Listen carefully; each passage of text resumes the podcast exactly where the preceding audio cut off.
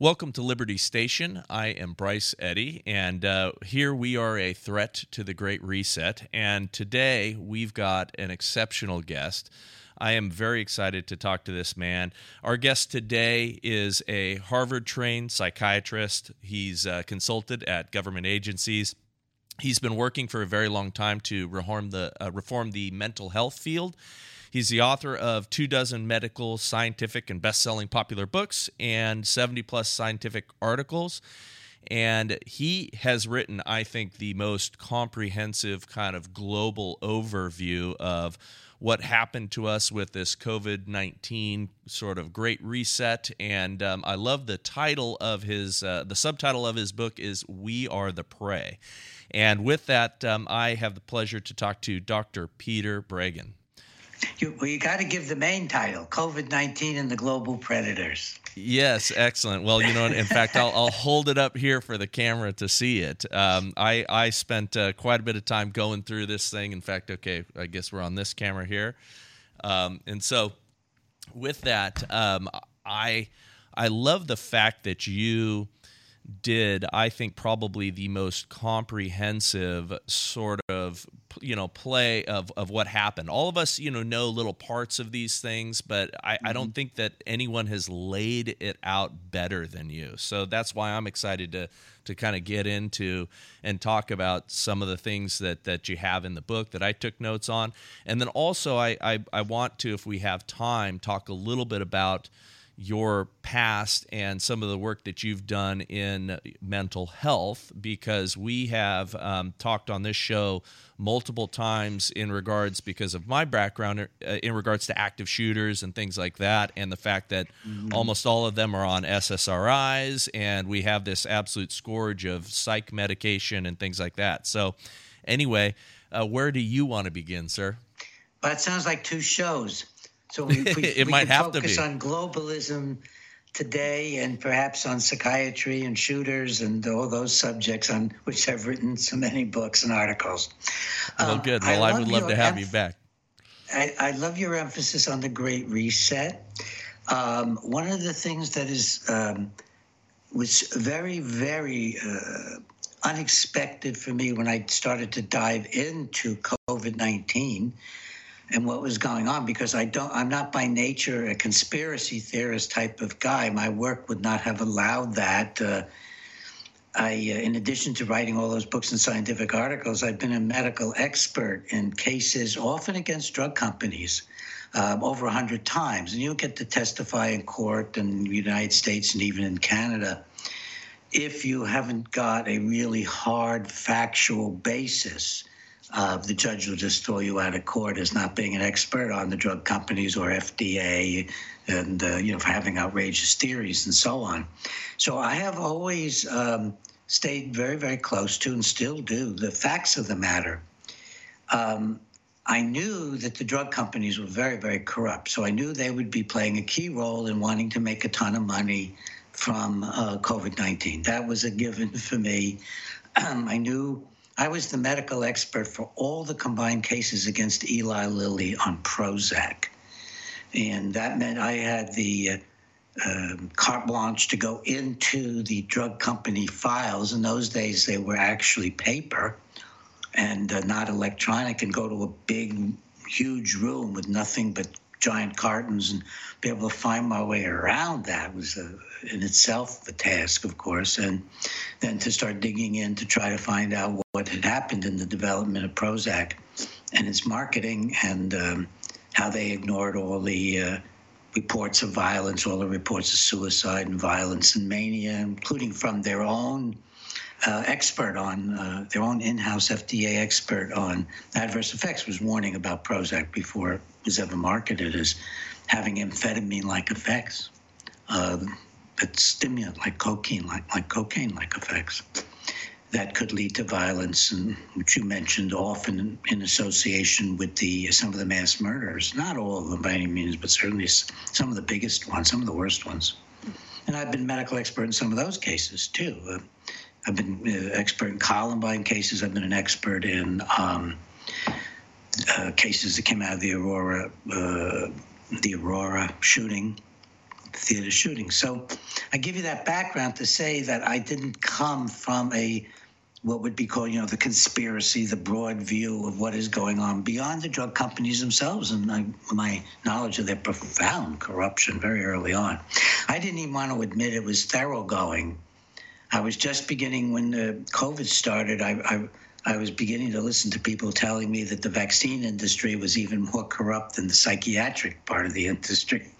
So I started to learn about that. I posed my first paper on vaccines overlapping. I wrote it before COVID, and overlapping came out like God's hand. Uh, it came out um, at the start of uh, COVID, giving me a little credibility in vaccine area. Amen. Um, but um, yeah, amen. Uh, but it shocked me to see, and this is so important about your emphasis on um, Klaus Schwab on the Great Reset, that back in 2010, if we just take that as a starting point, which is 10 years, a decade before COVID 19, that Bill Gates was already working with Klaus Schwab and announcing at Davos, his meeting place in Switzerland uh, for the World Economic Forum, announcing the decade of the vaccine. And if you think about it, where where, where does uh, Bill Gates and Klaus Schwab, you know, get the power to announce decades? The last time I heard a decade announced, like the decade of the brain, you know, was uh, the president or the Congress. Yeah, exactly. Re, you know, remarkably, and and you uh, detail this in the book and in a couple of different spots where, you know, they they're um, Klaus Schwab specifically, but Bill Gates, they all have this sort of similar attitude uh, to where they are saying, "Hey, here's what we're going to do. This is what people want. This is what we're where we're wanting things to go." So they kind of announce that that you know we're going to be part of this big you know globalist um, you know new world order all of that sort of stuff they just come out and tell us what they're going to do, to do. as well, if yeah. they're the ones that are in charge they're patting us little people on the head Yeah. hey you know you, you little idiots here's where we're going to take you Yeah. and and that that profound arrogance is the thing that i keep coming back to over and over again Yeah, I, I talk about them as throughout the book as wanting even more wealth, even more power, and even more grandiosity. And I think that uh, for most of them, money is no longer the and wealth is only just a route to more power. For example, Bill Gates gets more wealthy when his so-called private, uh, well, his you know, when his trusts like the Bill Bill and Melinda Gates Foundation or, or uh, CEPI, which one people haven't heard much about, that he controls. When he gets money into them, that's power to him. I mean, he's not trying Yeah. to buy new cars or more houses. He doesn't need money in his own pocket. He's happy to get money in the trusts that he manages and uh, often involves people like uh, Klaus Schwab in.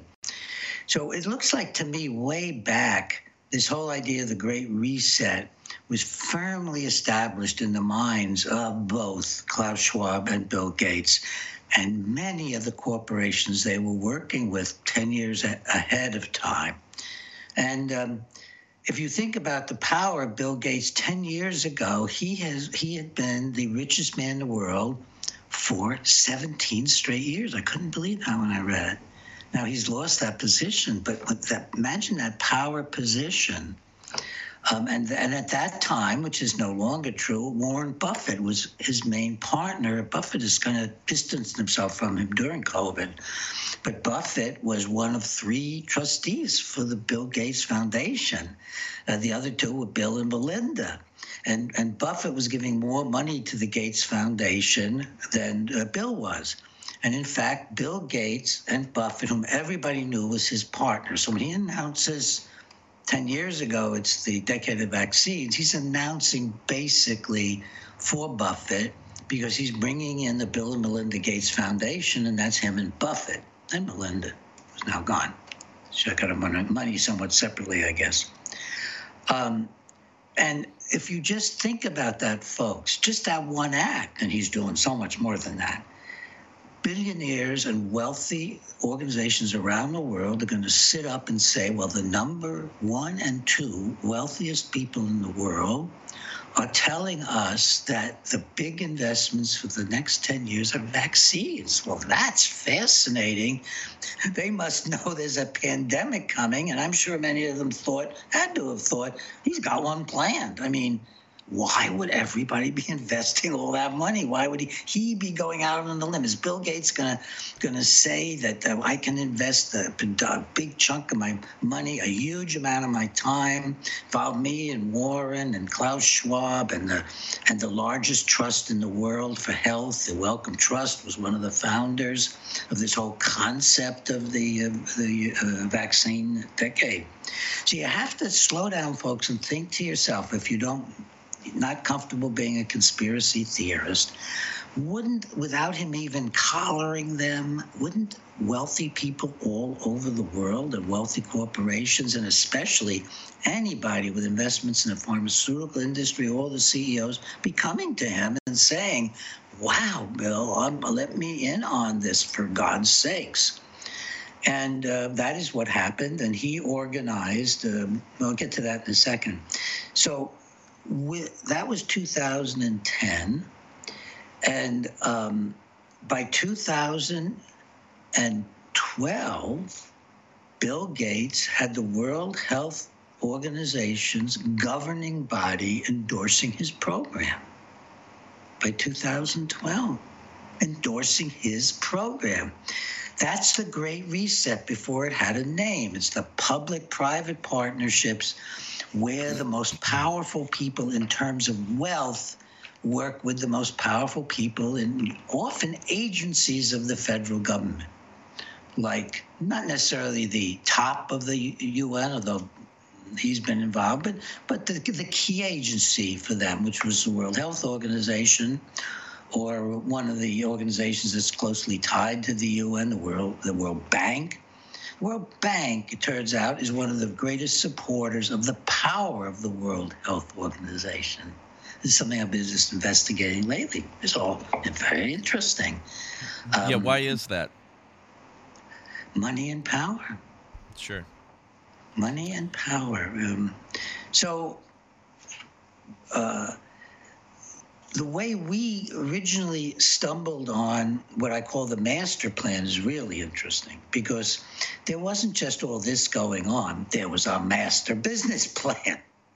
And for some reason, maybe uh, you know, God wakes me up at night and says, "Go and start playing on your keyboard. I've got something to find." But I think it was four in the morning that I come up with the first big lead on the master plan, and it's a, and this is all in the book. It's a PowerPoint made by an organization set up by Bill Gates in 2015 to do nothing but make vaccines the new subject for investment. It's called CEPI, C E P I. And it's a PowerPoint from his Gates's CEPI to the World Health Organization. And it's laying out what I initially called the master plan because I hadn't found the master plan yet behind it. I didn't know this. Mm-hmm another plan behind this that is absolutely the plan.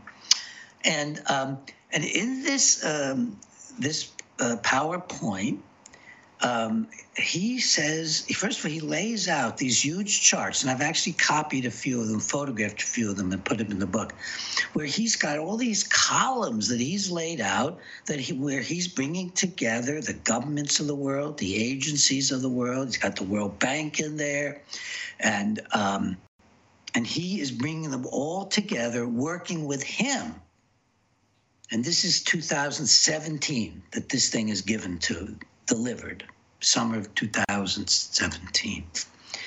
Uh, working with him to support the development of vaccines and produce them for the next pandemic. Again, when is it coming? Come on, Bill. When is it coming? I bet a lot of people had a pretty good idea when it was coming toward the end of the decade of the vaccines. Right, right. Yeah. coincidence, coincidence. Right at the yeah, end of the. Yeah, they did announce it.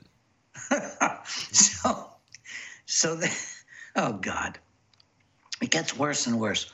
Then there's a part of this that I photographed into the book, and that is Bill Gates uh, stating that the uh, pharmaceutical companies that create the basically uh, he's already planning in advance for warp speed. He started the planning for warp speed in 2015. So he's saying the companies that develop these platforms will have all their expenses paid. Doesn't say by whom. He's arranging it with the federal government, the our U.S. government, and then everybody else, Israel and everybody else follows suit, do it too. All their expenses paid, including indirect costs, so they can like build in any expense they want to get paid. And if they make basically even more money than we've agreed upon, it's basically what he says. We haven't made the agreement yet, but may, then they'll give it back to our foundation, CEPI. I mean, who is this guy? He's talking about federal funding that's going to go to places and end up back with him. It's amazing. A thought, a thought just if yeah. I can interrupt because oh, a thought yeah, just occurred. Yeah, a thought just occurred to me there. So you know when when Trump came out and announced warp speed, and uh, you know was very excited to you yes. know to say, hey, we're working together with these uh, you know pharmaceutical companies. This is the power of the government, you know, being pro business and these businesses, and we're going to create this thing. Right.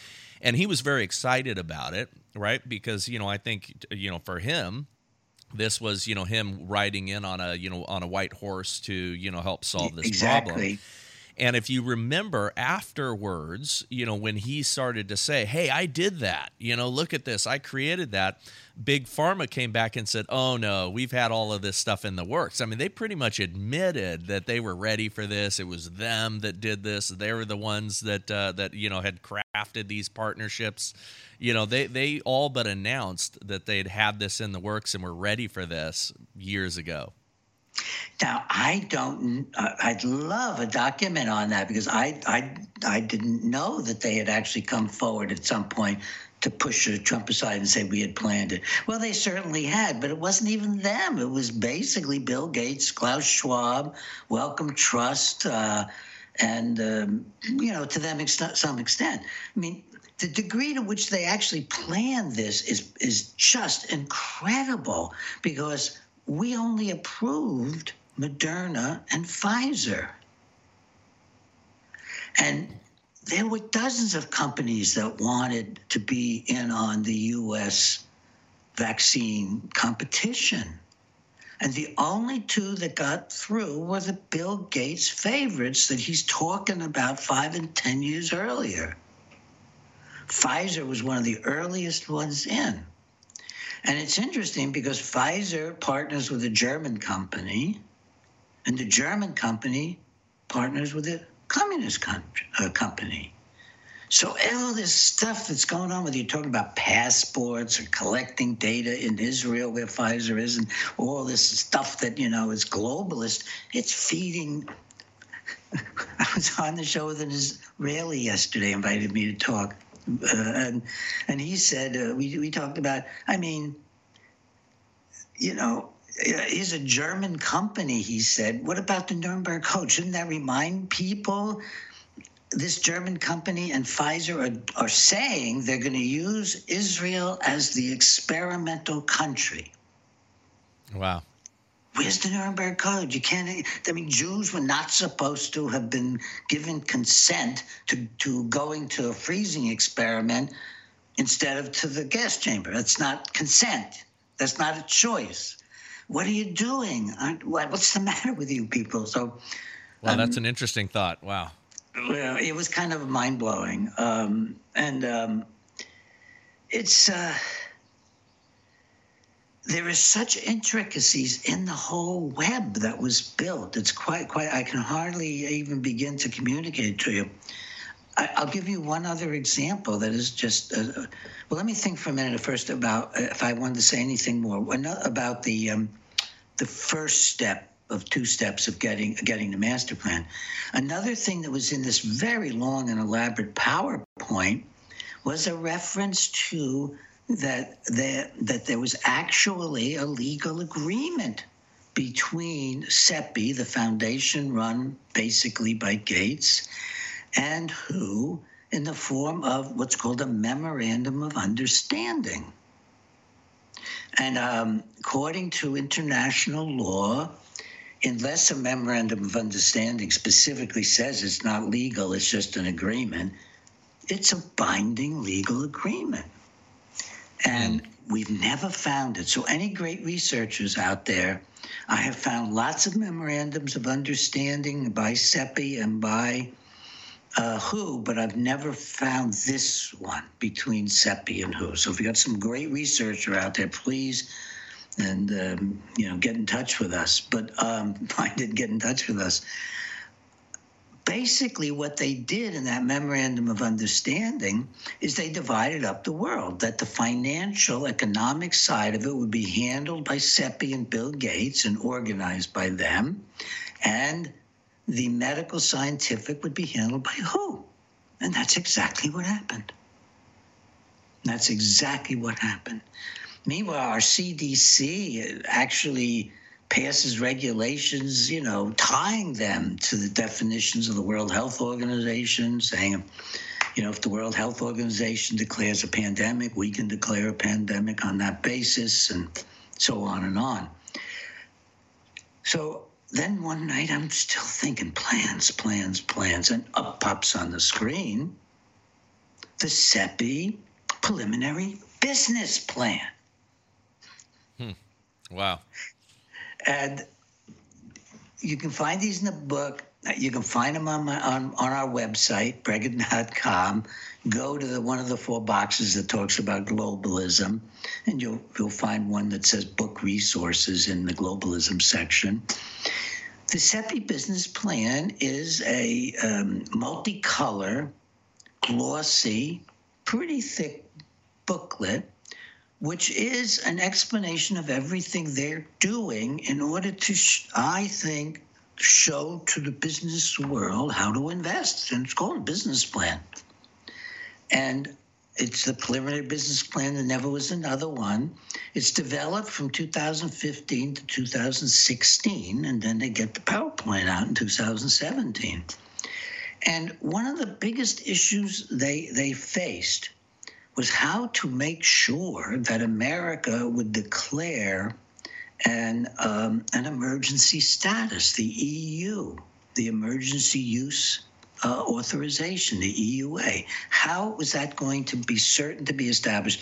Because that's the only way they could use a federal agency called BARDA to funnel all the money back to the drug companies to pay their costs and to buy way in advance. And by then, it's you know they know it's Moderna and Pfizer. There's no competition. There's no competition. You can't find it anywhere in the FDA or any place. It's just these two companies appear. You know, it's Bill Gates' companies, right.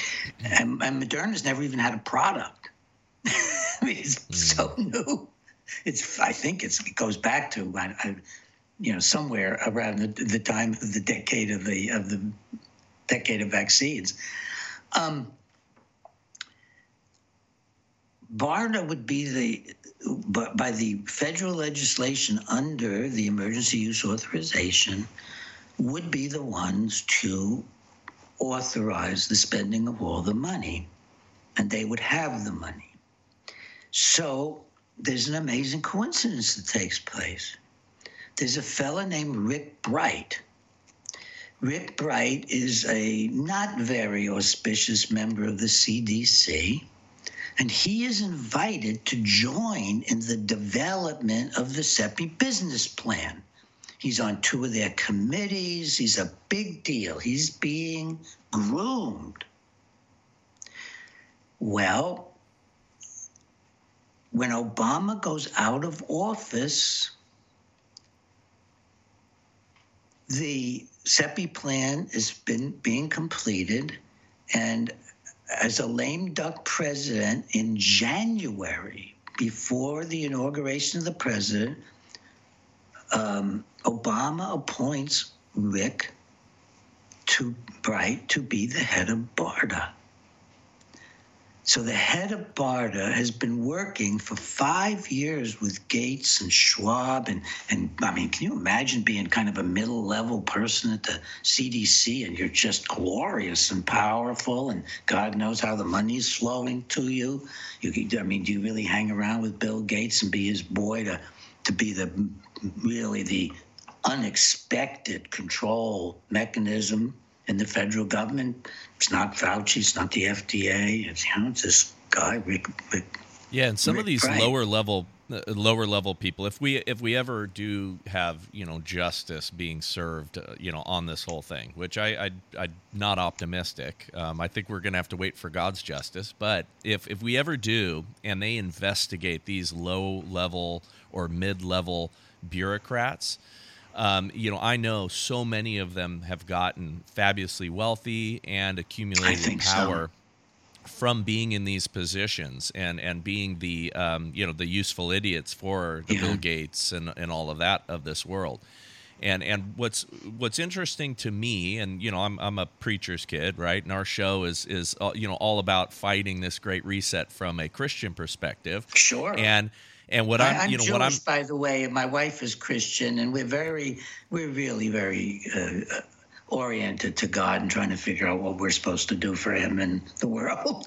I, I, I love it. Well, and that's why, and that's why we're we highlight on the show, you know, warriors such as yourself. You know, we're we're using the you know the gifts God's given us in order to fight back against this. But you notice that what this is all about is it, it is a hubris on the part of these you Oh know billionaires. God. And and they believe that they can you know recreate this world in their own image. And the and and they want centralized control. Use. I think. Let me be a little more to their You're own right. use. You are right. They You are right. Not want it in their own image. They don't think Yeah. we're in their image. Yeah, no, that's uh, that's a great point. We're Yeah. scum. They they want they want to they want this uh, new world feudalism to exist, where all of us uh, work in service of them. And um, I'm not sure, and I've been bringing this up a couple of times on our show, but I'm not sure if you saw the clip recently of uh, Yuval Noah Harari talking about what are we going to do with all of these useless and meaningless people because they envision a world where they're and this i believe is why you know pushing vaccines that cause harm that you know have fertility issues you know all that stuff starting to come out. They're they're concerned that they have to reduce the masses because what are we going to do with these useless and meaningless people if they get bored and you know rise up against us? You know and they don't want to have to worry about that. And and the enemies of this movement are the people who believe in decentralization you know which is which is a core component of liberty. You know we get to do our thing right? Small businesses all of those things were all orchestrated. You know and your book does such an amazing job of laying out like okay here's the game that they played here's how they connected all these dots. And uh, and you know so I, I encourage people to pick it up because it, you've done such a good job laying out their strategy and their game anyway i i interrupted COVID you there 19 and the global predators. By the way, they Yeah. can get COVID 19 and the global predators on the usual places like Amazon. You can get the ebook on Amazon, uh, and we make that really inexpensive so anybody can buy the book. And then we sell it ourselves if you want to get away from the big stores. And, and you can go to our dedicated website that's just for the book, and it's called We Are the Prey, the subtitle of the book. And um, and get it uh, from us, wearetheprey.com. We've sold over 100,000 copies. And uh, that's amazing this was my first major book that we decided we would self-publish. My wife actually created a publishing company, and and we self-published the book. We thought we because we knew we could not control it if we had a publishing company. They they could do anything they want. They can change the title. They can decide they're not interested. They can not promote you. Um, they can give you your money back, whatever they want to do. Um, Well, and it's- um, It, So it's a very published- approachable. Sorry, it's a very approachable read too. Um, good. you know, you do a, you do a very good job of, of taking you know this complex web of this whole entire story and, and laying it out. You know, beautifully. It's well written, um, well researched, and uh, and I think you do a really good job because this you. is such a big subject. we took a, a year and a half and this these this elderly couple worked 12 13 hours some days every, every day of the week i'll bet we did not work on any single day for 18 months together Yeah. Well, Um, amen for uh, for you know God's blessing and all that energy He gave you there. oh my god so let me finish up on the rick bright story and then we can take a breath and decide um, you know how's our Yeah. time going so um, so they get they get obama to a point after Obama's already lost the election. Um, uh, no, it wasn't Obama, but after the Democrats have lost the election. And um, it's Rick Bright, and he now becomes overnight, he's now an associate director of HHS, the largest agency in the, uh, or deputy director, I forget the word, of uh, HHS, Health and Human Services, and the director of BARDA. So he's now in a very powerful but relatively unknown position. Well, probably the key, uh, well, then I'll tell, I'll tell you one other thing. So they own Rick Bright. Bill Gates and CEPI own him. He is a part of their community. He's on two of their committees. He has helped develop their uh, plan. I'm sure he had no input at all of importance because these are all just functionaries under, they're puppets of the puppet masters. Um, they don't change anything except maybe make it worse. You know, tell, well, Bell, yeah, Bell, if you look at this, we can screw them this way. You know, maybe maybe a yeah. few few few things. Well, there had been a previous head of BART BARDA for five years, a man named Hatchett. And who was a doctor, and he had headed BARDA for five years and as acting director, and then for a year he actually was in charge. Okay, so they've got the new director. So what do they do? They hire Hatchett to be the lifetime CEO of their CEPI organization. Wow. No, other people have not found this. And I'm not surprised you're smiling like Holy Crow. I mean, when I found it, it was Holy Crow. It's pretty obvious stuff, but there's so much stuff. Who, who, who wants to do this? So they've now owned BARDA. They, they've got the guy who's been there for five years as their CEO for life, which I'd never heard of before. Sometimes they say permanent, and sometimes it's for life. It's the same thing and um, and they've got the so then comes the most critical moment in the uh, history probably of um, covid-19 and hence of a lot of western history and that is trump has now been in communication with zev zelenko who who created the treatment with not created. He figured out of his research mind and talking with doctors around the country and the world very early that if you use hydroxychloroquine in combination, especially uh, with zinc, but other medications too, as a doctor would treat a serious viral pneumonia, uh, including, you know, steroids and um, and also uh, uh, anti-clotting agencies because this disease or this odd clotting clotting horror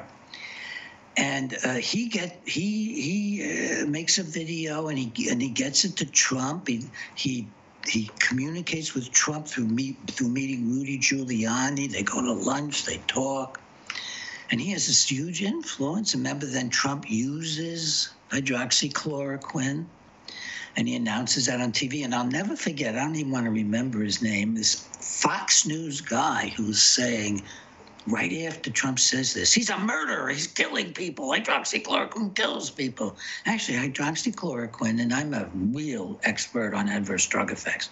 That's probably 70% of my testimony was with the drug companies and, and in these shootings and things like that. It's about adverse drug effects.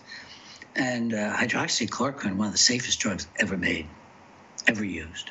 And so is ivermectin, yeah. its follow up.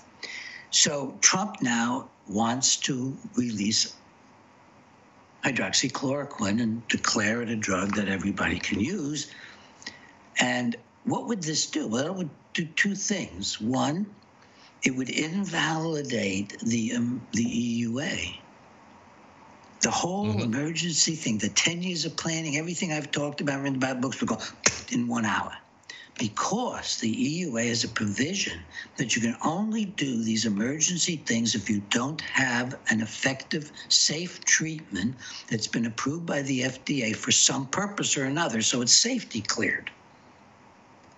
And so now you have a safety cleared drug, which no company owns it's been used for 50 or more years, hydroxychloroquine. People have taken yeah, it their no, entire lives. No money's lives. to be made from it.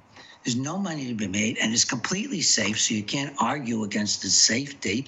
People have literally taken it their whole lives to treat malaria, prevent malaria, to treat inflammatory diseases like uh, lupus, uh, like uh, arthritis, rheumatoid arthritis, a commonly used drug. Um, so that would be the death knell of the whole EU. And furthermore, since the drug and the best studies done by, by one of the men who wrote an introduction to, by the way, Zev Zelenko, I talked to about, he wrote an introduction to our book. And so did uh, Peter McCullough, who did the base, uh, followed yeah, up with the most heroes. scientific studies. He's a real scientist, McCullough. Um, um, Zev, as he says, is a clinician. He's a clinician. And McCullough's the clinician, but also the, the scientist. And um, McCullough's study shows that hydroxychloroquine prevents 75% of deaths and 87% of hospitalizations if used early on in proper proportions with other drugs. Well, their reaction their reaction to that was the moment that in real time in my mind was when the mask slipped. Oh, yeah. okay. I see what they're trying to do here. Then it was very clear because you you started to have the you know the average people get hope and average people went, "Oh, hey, there's a treatment for this," you know, and, right. and, that started gaining vaccines. Yeah, that started to gain a little steam. We can wait for them 20 years for vaccines. Yeah. Yeah, and then you saw the panic on their side of it, going, "Whoa, whoa, yeah. we're going to lose control of this game that we're playing here." So let's uh, let's you know do what yeah. we can to discredit all of this, and let's do what we can to punish the doctors that are promoting it. So anyway, go on. Well, so President Trump now orders the release of, I think it was 60 million doses, um, 60 or 80 million doses of hydroxychloroquine for distribution to the public, pharmacies, any places needed, hospitals. And HHS is who he announces it to. They are the overview. They are the organization under which the CDC, the FDA, and BARDA work. And uh, HHS doesn't want this. The FDA doesn't want this. They're all globalists in cahoots. And so they work with Rick Bright, and Rick Bright refuses to release against the President of the United States. And he then portrays himself before Congress as this beleaguered whistleblower when he's a plant. Mm. It's so ironic. And he stops, stops the saving of lives. He's a mass murderer. He stops the use. The collateral damage is mass murder. Wow. Throughout He's going to be on my pray for justice list. you got. I don't want to be on your pray for justice list. so it's um, it's an amazing I mean, I like the Rick Bright story because it shows you, it shows people who can't believe all these villains are planning and they're and making their plans work because you know plans fall apart. You yeah. know, people don't want to believe this. Well, look at the Rick Bright story and that, and where they get Rick Bright and Hatchett, the two people who dominate and have dominated BARDA. They get them to work for them before yeah. COVID nineteen. Yeah, and I see and I see all this stuff, you know, because people people don't believe, um, like like you said. Okay, how do these plans not fall apart? How how do they coordinate yeah. this stuff? How do people keep the um, you know keep this train on the tracks? You know, we're all yeah. human beings. We all have our self interest.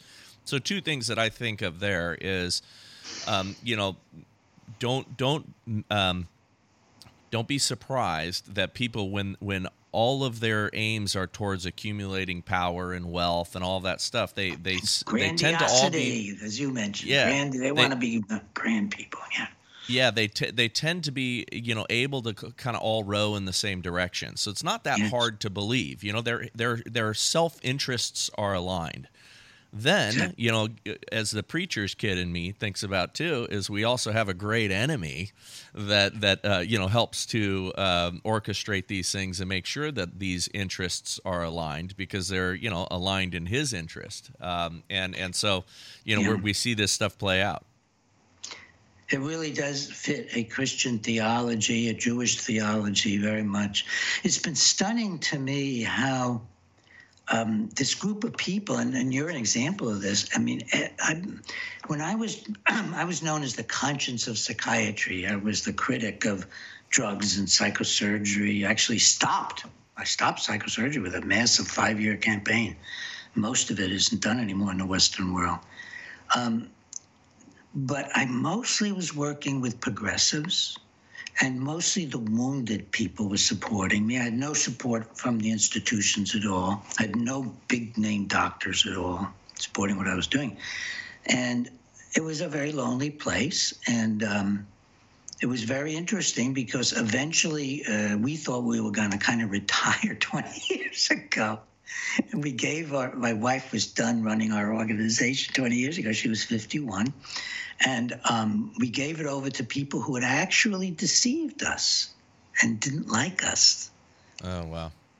Because um, I remember they were complaining about. Um, about Trump and Sarah Palin, and I guess it was Sarah Palin they were complaining about at the time in a group at the lunch that we were having. And, you know, I'm there now they're getting to be their retired boss or close to it. And I said, Ginger's my Sarah Palin. She's even Sarah Palin writ large. And it was like, they want to kill me. Mm-hmm. Well, they ended up controlling the organization and um, in a way we didn't like. but, but my wife, she smelled them for years ahead of me. She never trusted them with their straightforward Indiana Christianity and uh, and uh, homespun um, and real life, real life experiences she's had. So she didn't, she never gave them the URL to the wow. organization. And not only that, she paid for it. She didn't even tell me. She, she maybe she would have thought I would have said, "Honey, you got to let them pay for you." I don't know. I got to go and ask her. And um, so she just turned them off. She turned off their website. That's fantastic. So then they well, sued you know, us. Well, they sued us and they charged us with criminal conduct, theft oh, or wow. something. And then it went to an arbitration uh, under one of the great big organizations that handles the URLs. I forget its name. And uh, it turned out that indeed, and while they had some small, oh, and then Ginger came up with the idea of of this is your brand. They're selling your brand. This was her legal concept. She researched right. it and gave it to our lawyer. And the way we show it's our brand is if you if you look up if you search the organization name, the International Center for the Study of Psychiatry and Psychology, you might get 300,000 links to Breggin, literally. Mm. But if you go and you link the chairman, the new chairman, he's got three. Or the most well known of the cabal has 10. So right. she made a big argument that the lawyers made for us on branding. And um, they, um, the arbitrator said that, well, they had some claim to the organization, they were running it. But on the other hand, uh, the Breggins um, owned the URL and had been paying for the URL of the organization, basically the name of it. And um, furthermore, it's their brand. Amen. And he gave it to us. It's God, they went, you know how progressives get when they lose. Oh my God, they, they, they would. so we, we've been, we've kind of learned about these people because that goes back 20 years you know, how the progressives work. Conservatives, we have to learn not to be insidious and liars. We need to learn to take over organizations and run things and particularly fend off their taking over our organizations, which they do all the time. Yeah. We yeah, uh, Rob.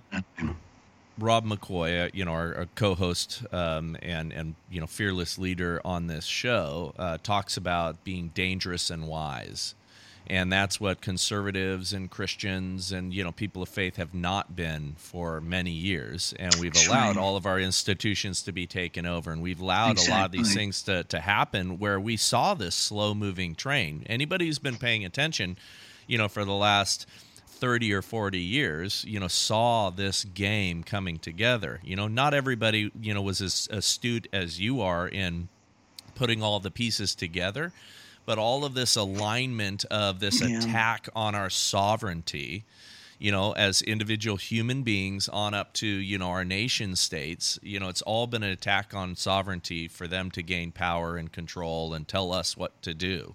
Um, and, and most of the time, what they're telling us to do violates uh, us, you know, physically or, you know, violates our conscience. Yeah, absolutely. Let me um, finish up the show, maybe 10, 12 minutes or so, um, by talking about what the threats are right now. So, Yeah, please.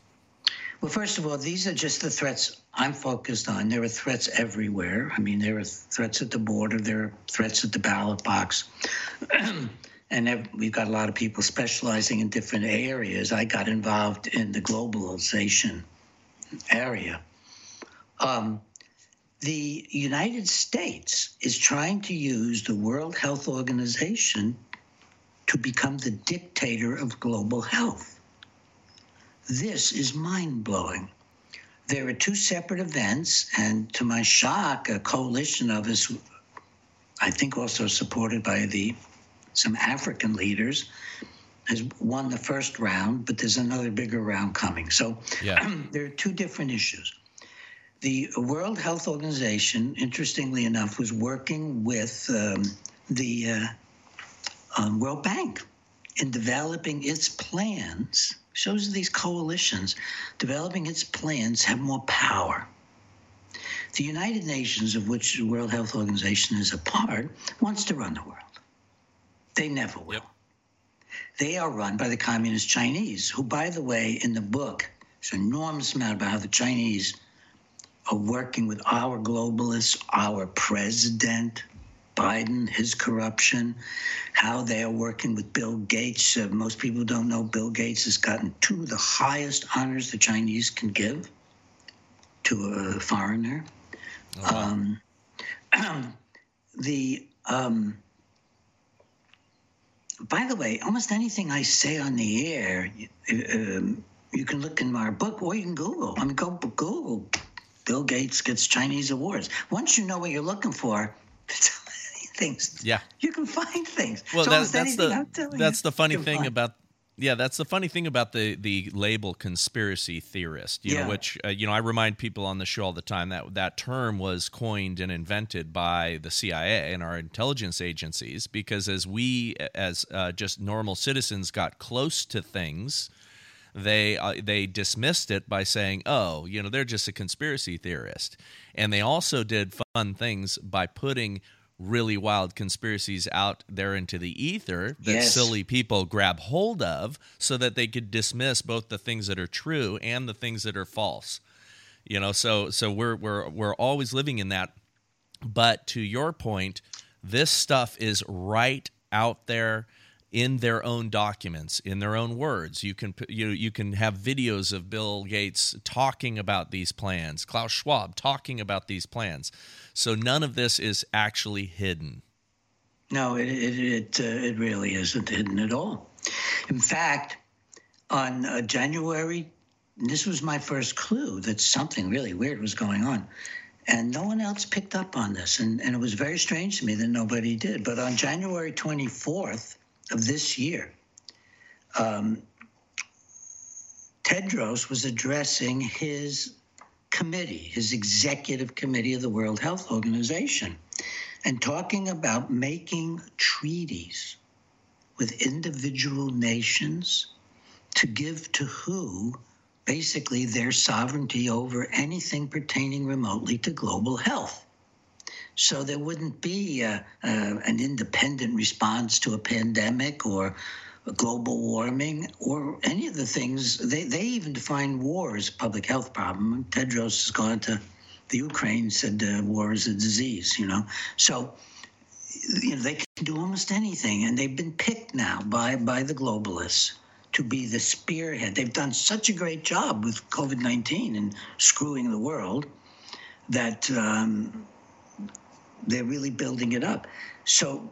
What I read, I'm going to read this because I don't want to miss a word of it. What he said too on both video, we've of course checked the video and his publication. He said to his committee, is that his his fifth priority, which was his major one, is strengthening WHO as the leading and directing authority on global health at the center of the global architecture, the global health architecture. And the World Bank was supporting this, the US was supporting this, the um, very globalist um, EU, the um, European Union, big supporters of this, and and everybody was voicing this. So we've got this. Uh, for folks want to get to this, I'll give them an easy way. Uh, what I'm talking about now, we've put it on one single place on Breggin.com. Breggin.com is our um, website. By the way, if you want to stay in touch with our work, go to Breggin.com and get the Breggin alerts. We, it's a Excellent. tremendous newsletter run by Ginger, Breggin Alerts. It um, is pithy and it keeps you up with us and other breaking news. Um, we have an amazing to show you how loyal folks are. Usually, the opening rate on the on email newsletter type things is about five or eight percent. We have a fifty percent opening rate, um, so it's really quite and 45,000, 46,000 um, people signed up. But um, the so he's in, he's announcing this as a part of the treaty making he wants to do. So I began to do a you know big critique of this, and um, in the middle of this, in April, uh, another another individual comes up with a stunning discovery that our um, HHS, again, the uh, both the director and uh, as I started to research it, and the uh, deputy director for World Affairs have submitted to the World Health Organization amendments to the official regulations of the World Health Organization. So we're already obliged by having joined the World Health Organization because Trump quit and then very quickly Biden put us back in. We're obliged to follow these rules and regulations. The WHO is by, by national law, so international law, we've signed on, and so is the WHO, and so on. and what this, what the U.S. amendments did. Oh, and I can tell you how you can get to that directly. That's what I forgot to tell you. Go to 123newsflash.com. One two really three newsflash. This is my brilliant wife. And www.123newsflash.com. And you'll get our writings on these subjects. Um, and, and links, tons of links, including the uh, links directly to these amendments. Well, the, the amendments did two things. First, they drew a line through every place where Tedros had to answer to a sovereign nation. So he could declare on his own impressions. So help me God, it's that vague. His own impressions um, and his own preconceived ideas of what is a, a, potential global emergency, even potential. I mean, it's very, very weak, and and he can he can actually intervene in any way he can in in that nation's affairs, even against their will. Not only without their permission. Now, before it required their permission, and that's been struck out, and then put in as even against their will. Wow.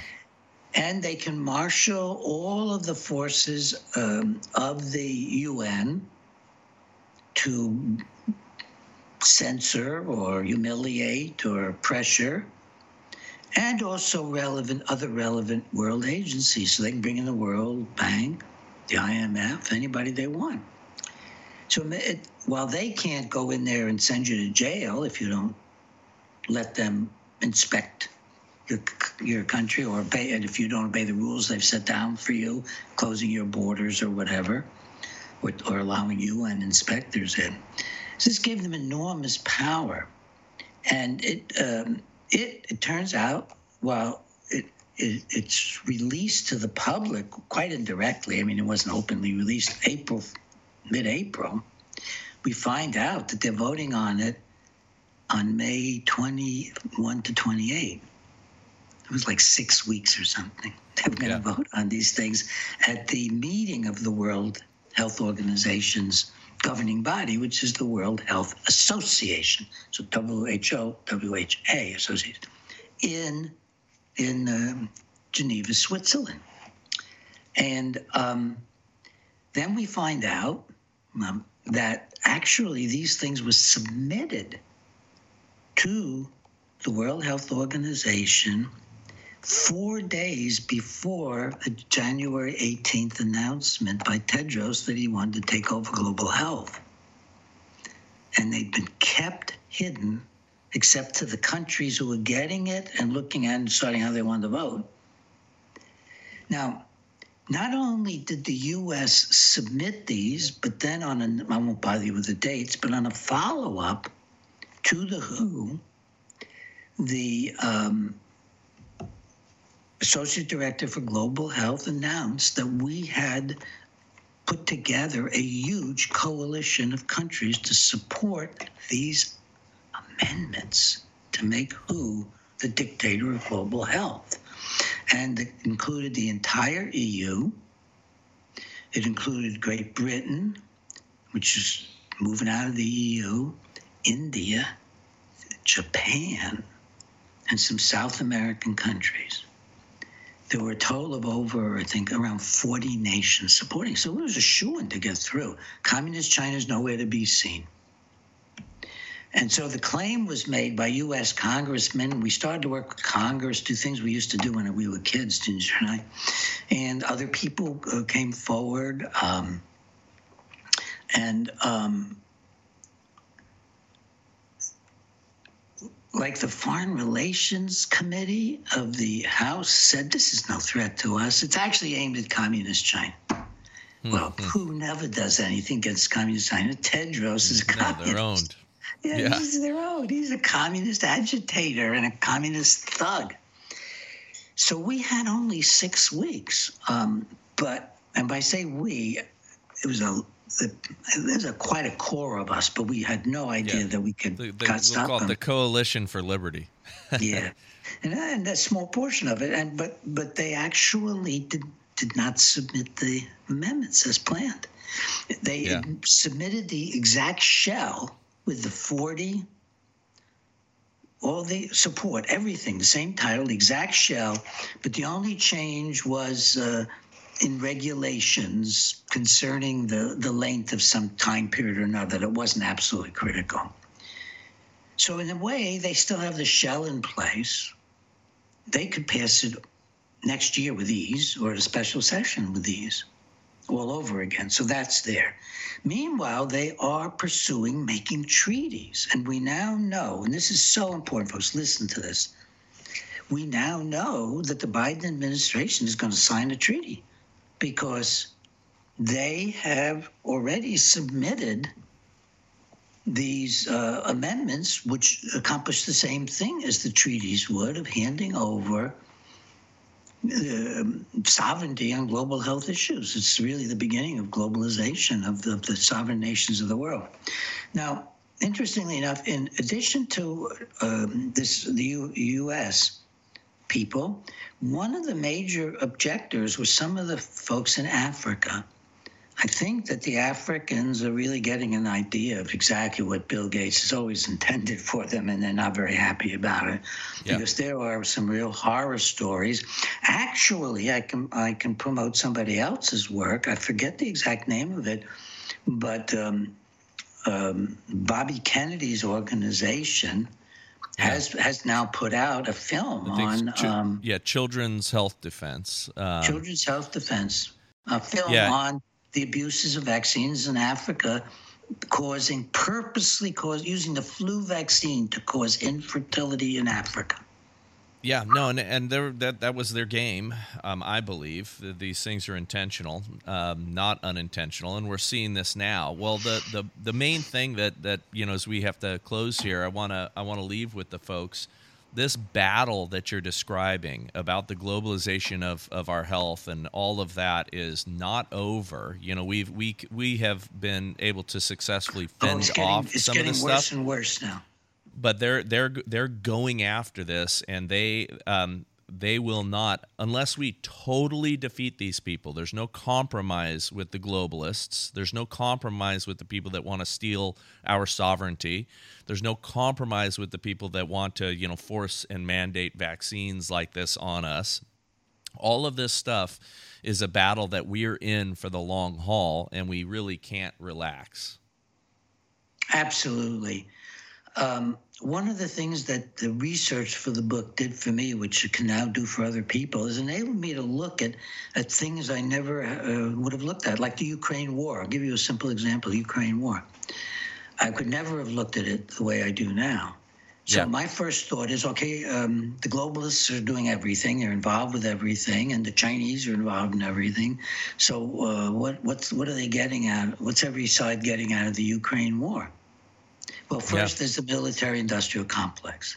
So when um, when uh, the president gives fifty billion dollars not to the American people, but to the Ukrainians, it isn't going to put bacon and eggs on the tables of Ukrainian people. It's fueling the military industrial complex, which is part of globalism, a big corporate world, big well, corporate it's, it's corrupt it's corrupt money laundering too, because it's it's one of their and it always has been the seed of a globalist money laundering scheme. Ukraine, you know, and that that evidence goes way right. back. When involved with, they were involved heavily with the Biden family. Yep. But that's just the beginning. So I wanted to think, find out some more. So this nice President Zelensky, is that his name? I haven't mispronounced yeah. it in a while. Yep. So who's yep. he? Wait, wait. He's saying that Trudeau is the reason he went from being a comedian to a politician. Trudeau's his hero. I got these photos of little him mm-hmm. looking up at tall, lanky Trudeau. Then that's not an aspersion on little people, folks. I'm five foot four, but so the uh, um, so then I look a little further. Wait, he's a fan of the Great Reset. Yeah. He's speaking at Klaus Schwab's Davos meetings. Yeah. Wait. He's threatening to get involved with the NATO. NATO is basically the globalist army. It's their only army, really. The Chinese got theirs, and if, if, they have an army, it's probably NATO, which is a new insight. I didn't have that when I wrote the book, but shows you what just looking at the principles could do. So then I said, well, what's going on here? Well, wait. The first thing they did to go after Trump was to say that he and Putin were in cahoots. Yep. So why would you want to knock off or humiliate? By the way, they never want to knock off their enemies. They don't want to knock off. That's bullshit. They don't want to. Excuse me. That's bull. They they don't want to knock off Putin. They want to make war against him. Yeah, yeah. That's no, much more war, much more remunerative. But yeah, yeah. Want, war, war, makes money in this in this context money. here. But they want to they want to subdue Putin. Why would they simultaneously think in their in their closed rooms the best thing they could do would be to link and and, and humiliate both Trump and Putin? Well, Putin's an anti-globalist. Yeah, yeah. His chief writers have written anti-globalist stuff. They know that they see the West as, as this globalist enemy. And Putin wants his own limited empire of the USSR yeah. restored. His own empire would certainly be a thorn in the side of globalism. Yep. So why would they provoke a war with him? Well, in part, and they did provoke it, folks. You you you cannot, you can't put another NATO nation on the on the border. Be like, putting them in Florida or Mexico, putting them in Mexico yeah. Yeah. for us, putting rockets in Mexico for us. So the web is so tangled, but you can pull it apart. And what did they do against against Putin? I don't know, know anybody else talks this way. Really, It'd be interesting if you know anybody else. What they did was they used the global banking network to go after him. Yep. Yeah, we've talked about it on the show. Yeah. Oh, good, good, good, good. Know, so you're really on top. So you've got you've got their global network being used to attack Russia through the banking, and who who's supporting that? Um, Fink, the head of BlackRock, because he likes to at least he likes to be this great globalist. He feigns feigns being woke. He's as you know, he's woke as my dog. He didn't care about woke, but he cares about global control. Under yeah, no, and, and these people, uh, this is a good time to remind. You know, it's very clever because Putin is no hero. You know, he's not somebody that we should admire. Um, and the the real people that are suffering are the Russian people and the Ukrainian people, which none of these folks. Yeah, amen. who are And- funding that, sending troops to the borders. Go Yep. none of these people uh, none of these people that are promoting this globalist agenda care about the people that are involved at that level at all. They don't they don't care. But what's brilliant about the game that they've played is that they can call those of us that question the motives of this thing that oh we're putin apologists. Oh we're you know we're down for putin. You know oh trump was in bed for putin. All the tr- all the trumpians Yeah. you know they play that game. And it's, it's really brilliant. Um, but but the, the fact is is putin is not down with the globalist cause and we do share that in common. Yeah, let me leave leave folks with um, a closing thought about what what this, for example, the war and, and a lot of other things are doing. The the globalists like Bill Gates and Michael Bloomberg and um, oh, um, the guy who funds all our attorney generals and stuff. Um, soros yeah, George Soros. Um, all of these people are very naive about working with communist China. yes All of our tech people who work with China, all one of the things the book shows, which was a total shock. I say it in the book. I never looked for this. This was not a part of my bailiwick. Every single globalist I could dig into was related to China. Talked up China, talked down America, Yeah. vested in China. All of them. All of them. This was really quite strange. You read the book, it's every one of them that I picked out to look at ends up being that way. And that happened after I picked the globalists and started just looking, who are they? I mean, could I find a top 10 billionaire who wasn't in, in the U.S., who wasn't invested in China? I couldn't. no yeah I could only find one who ever said anything nice about America out of the top 10 billionaires. And they were all, and all but one was, you know, really after Trump. Um, what what they're ignoring is that the Chinese, unlike them, have an ideology and have a tradition. Yes The globalists have no nations. Bill Gates doesn't have a nation. Schwab doesn't have a nation. The Chinese have a long history of empires, which they deeply admire. Yes. Violent, controlling empires who are already managing to control free speech be, before there were any communication systems, other than, you know, there's uh, running around and reading no they want to to- bring back their dynasties they want to bring back the dynasties. And the other thing people don't realize is that Marxism is in a form of imperialism and it's global. It's workers of the world unite. It's not Chinese workers unite, Russian workers unite. It's workers of the world unite so we can take over as your elite and run the world. yeah yeah So the Chinese will be motivated and have the power to destroy what I call now the Western Empire, the Eastern Empire. When Gates gets through with ruining the U.S. and uh, and all these guys, Soros, they all want to ruin the U.S. When they get through with it, the communists are going to take over the world, and they'll eat the globalists alive. They'll, they've already got uh, their own um, digital currency uh, Schwab. They can overnight pronounce everybody else's money worthless when they run the world. It Yep. will be, a, and they're building this these these. Uh, was it the belt? I always want to call it the Belt and Road, but it's the Belt and what is it called? The thing they're building around the world. Um, oh yeah I, instead of the silk thing, it's the. But anyway, they they're they are building an empire around the world right now, and um, that's who's going to run things when they weaken us enough. We'll be a thousand years under the Chinese empire. The Well- answer to it all is a strong America. That's That- the theme. that is- Yeah, that that is uh, that is true. Global, patriotic, God-loving, God-fearing United States of America is all that stands in the way of the globalists and the Chinese communists taking it over, and then the communists taking over the globalists. Yeah. Well, I, I have a I have a dim view of whether our republic is going to survive, but where our superpower is right now, it's in community.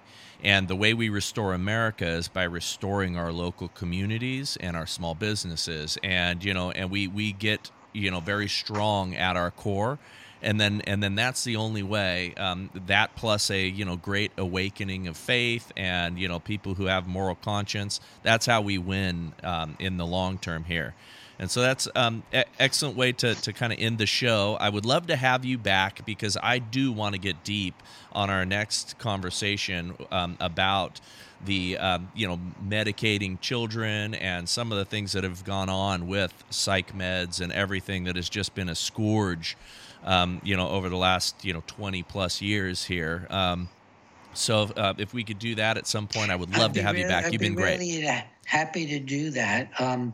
And I'll give a hint about it. And by the way, just email us, and Ginger will do it. I'll tell yeah, her sure. to set us up for whenever you want in the, pa- in the yeah, future. and and, sh- And yeah, you can gi- do it a give us that. or two ahead. Yeah, whenever. Yeah, give us uh, give us that uh, that that last um, little thought there on it, and then um, and then let's plug your plug your website again. I've lost my last little thought. Oh, that's all right. That's all right. Well, well, listen, we'll save it for we'll Um, save it for the what- next what, show. What were we talking about? we, we were talking about the uh, the, um, the medicating of kids, and you Oh, know yes, you were going to yes, say a little yes. sneak peek there. My last little thought is about my wife. Um, she was telling me before I understood what she was talking about. And this this is a link for your public to the Great Reset and psychiatry and all. That that I she said you know I was fighting the um, worldwide psychosurgery back in 1973, 74, 75 before I knew Ginge. Just I actually met her briefly then. It's another story. But um, she is, started pointing out to me at the start of COVID that psychiatry was the cutting edge of transhumanism. hmm And that, I sort of, well, first of all, exactly what is transhumanism? I mean, I mean, we, a lot, we, but between the two of us, I mean, we're re- re- reading everything from neurology text to conspiracy theory books. You know? Yeah. yeah, well, to we catch gotta- up with what the world's going on here. But, well, well, um, it's great. That- yeah, that well, we've talked about that a little bit on our show, and we've had you know guys like Patrick Wood on, and and um, you know who who goes into that. So yeah, well, I want to um, I, yeah, I want to explore that with you, and we'll we'll do we'll do another episode because it would be great. We could go we could go deep into that. Um, again, um, you know, your uh, website is Breggin.com, and uh, I know people should sign up for your newsletter there, and also get you know get a copy of this book. Yeah, yeah. And this the book, you uh, can get it on Amazon very quickly, um, or um, Books a Million or Barnes and Noble, any of the big places. Amazingly, they have not clamped down on us, and as far Yeah. as we know, you know what to do Well- behind the scenes. And it's uh, also um, on wearetheprey.com. You can get it from us at a reduced, slightly reduced rate. Great, great. Well, that's that's where they should go anyway to support you. So, well, thank you, sir. I, I really appreciate you spending this time with me, and um, I'll, uh, I'll I'll sign out now by saying we have to continue to get involved and be a threat to the Great Reset, and uh, we are grateful for the people who are fighting every day. Um, we need to be paying attention to this stuff, and I am uh, Bryce Eddy here at Liberty Station, and thank you for uh, in uh, spend this time on our show.